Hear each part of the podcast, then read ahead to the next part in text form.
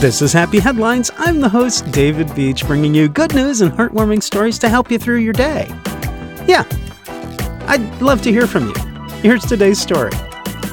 People, of course, are still dealing with this pandemic, which means people are still trying to help people deal with the pandemic, and such is the case with Daniel Class. He's nine years old. He's in St. Cloud, Florida, and he's doing his best every day to help people feel good. He says he learns a new song about every day and wanted to share his talents with his neighbors in hopes of cheering them up during tough times. He's been playing the piano for about two years and he's been playing outside for about two weeks. He says he's committed to playing for others as often as he can. Yeah, he's playing a piano and a new song about every day, and he enjoys it as well as his neighbors do. He says one day he hopes to go on a world tour, but until then, you can find him playing in the driveway of his family's home for free. And now he has a sign asking people to stop and listen to his free music. And with that sign, they do. I even saw a few people putting money in a tip jar for Daniel.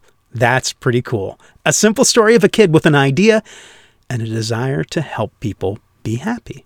That is a happy headline. And a pretty cool kid.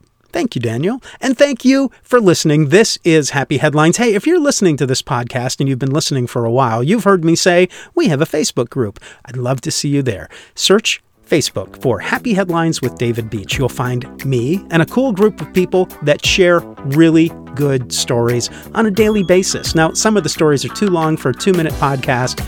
That's why you go. You can check out those stories. You can leave stories of your own. You can meet some really cool people with a group that's growing every single day. Thank you so much for listening.